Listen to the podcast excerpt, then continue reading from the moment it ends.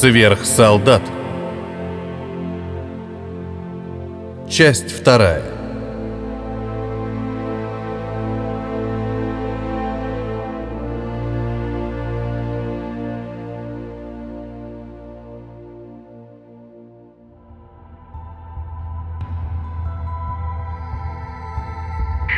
«Сэр!» — отрапортовал Галахард. «Что?» — небрежно буркнул по рации Кляйвер. «Снайпер мертва, сэр!» Как это случилось? Новости для майора были далеко не из лучших. Жертва номер 31 ударом под челюсть сломала ей шею. А как же миллионы квантовых генераторов и их разрушительная мощь? Вот этот вопрос майору следовало задать не сержанту, а ученым-генетикам, вырастившим организм снайпера. Но подобную фразу ему бросит в лицо сам генерал, а сам Кляйвер не знал, какие факты предоставить высшему командованию в собственное оправдание. Ему нужны были подсказки, и причем срочно. Оператор прокрутил момент схватки на экране мониторов, после чего ответил. Объект поглотил излучение во всех точках фокусировки. Кто привел этого человека на полигон? С белым как мел лицом спросил майор. Сержант Прокрутский, сэр. «Вызовите его!» – прозвучал приказ. «В чем дело?» – спросил Прокрутский, явно недовольный тем, что его подняли ночью с постели. Майор не потрудился что-либо объяснять. В армии за промах в работе существовало только одно наказание. Черный пистолет покинул свою кобуру, и на лбу сержанта Прокрутского образовалось ровное отверстие от пулевого ранения, откуда тоненькой струйкой вытекала кровь. «Только не говорите мне, что объект 30 потерян», — холодно произнес майор, понимая, что его собственная жизнь висит на волоске. Объект 30 движется в третий квадрат, сэр. Заикаясь, произнес оператор. Блестящий предмет, лежащий в куче сосновых иголок, заинтересовал прототип. Человек, не считая набедренной повязки, был абсолютно наг. Но лес для него был не опасен, ведь все его тело покрывала красноватая шкура из острых лезвий игл, которые могли одинаково легко резать стальные листы и шелковые нити. «Это мое!» Потрошитель обернулся на голос. Но его источник уже сам был на потрошителе. Ступни на плечах, ноги согнуты в коленях, жилистое тело сгруппировано, а сильные пальцы, как присоски, обхватили толстый череп. Резкий рывок всем телом вверх вырвал голову и позвоночник из тела потрошителя. Сверхсолдат Водолея под номером 2 был повержен. Под изорванной тканью черного летного костюма заиграли наливавшиеся силой мышцы. Все движения тренированных рук стали более пластичными и мягкими, приобретая при этом грациозность и быстроту. Цепкие окровавленные пальцы не спеша надели серебристый предмет на его законное место. Острые глазницы мелькнули красным. Маска был готов к предстоящему бою.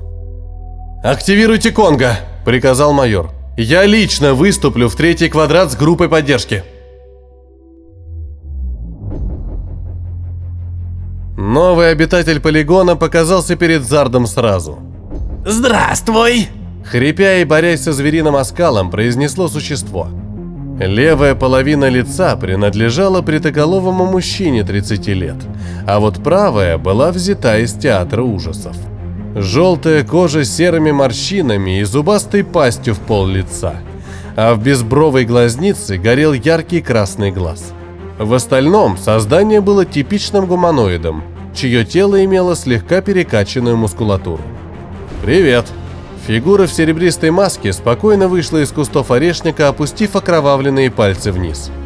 Симбиот, в чьем теле жило два создания, человек-носитель, принимающий и отдающий основные приказы, и искусственно созданный монстр-ликвидатор, живущий как паразит в теле хозяина, и взамен дающий ему свою силу и сверхвозможности, активировал свой лазерный нож и ринулся к маске – Зарт попытался увернуться, но оружие мелькнуло из одной руки в другую, и горячее лезвие прочертило дымящуюся полоску на широкой груди маски.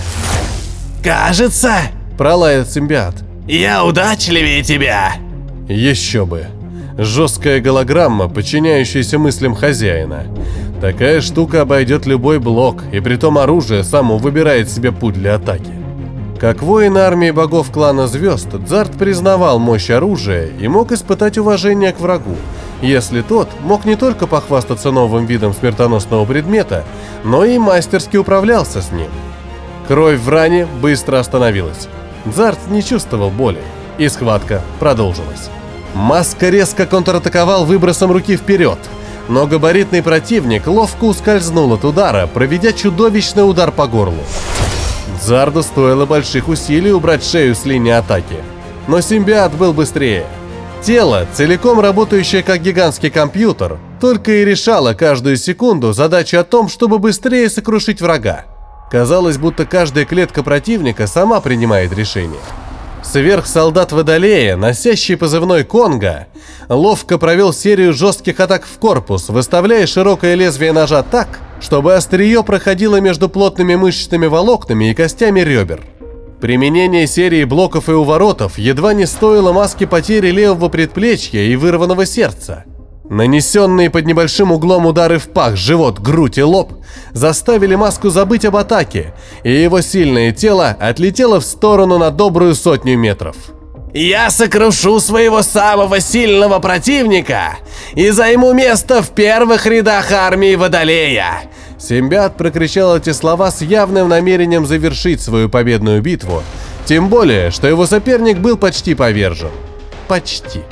Развернувшийся вихрем Конга с изумлением смотрел на врезавшийся в его тело предмет. Похожий на небольшую бабочку биоробот погрузил свои лапки-манипуляторы в тело симбиата. Что ты... Это органическая микробомба, вживляемая в твое тело. Борясь с кровопотерей, произнес Маска, отвечая на вопрос противника. Но Конга его уже не слышал, ибо верный Маске биоробот взорвал тело суперсолдата на куски. «Все закончено, люди!» Приветливо поднял руки победитель суперсолдат.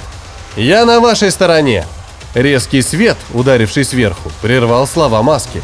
Эй, Дзарт, это ты? Раздался ехидный голос из снижающегося корабля. Опять ты во что-то вляпался? А сюда, между прочим, летит генерал армии Водолея со своим флагманом. И, судя по всему, он очень-очень зол на кого-то из местных. Ну так забери нас всех, Хехшт, и валим отсюда. Каким бы стратегом ты не был, в грядущей войне ты никогда не сможешь все спрогнозировать до конца. Гордо произнес майор, готовясь встретить летящую к нему смерть.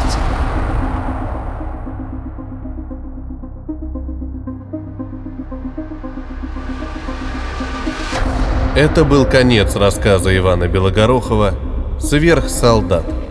Для вас читал Петроник, саунд-дизайн и музыкальное оформление Константин Харитонов.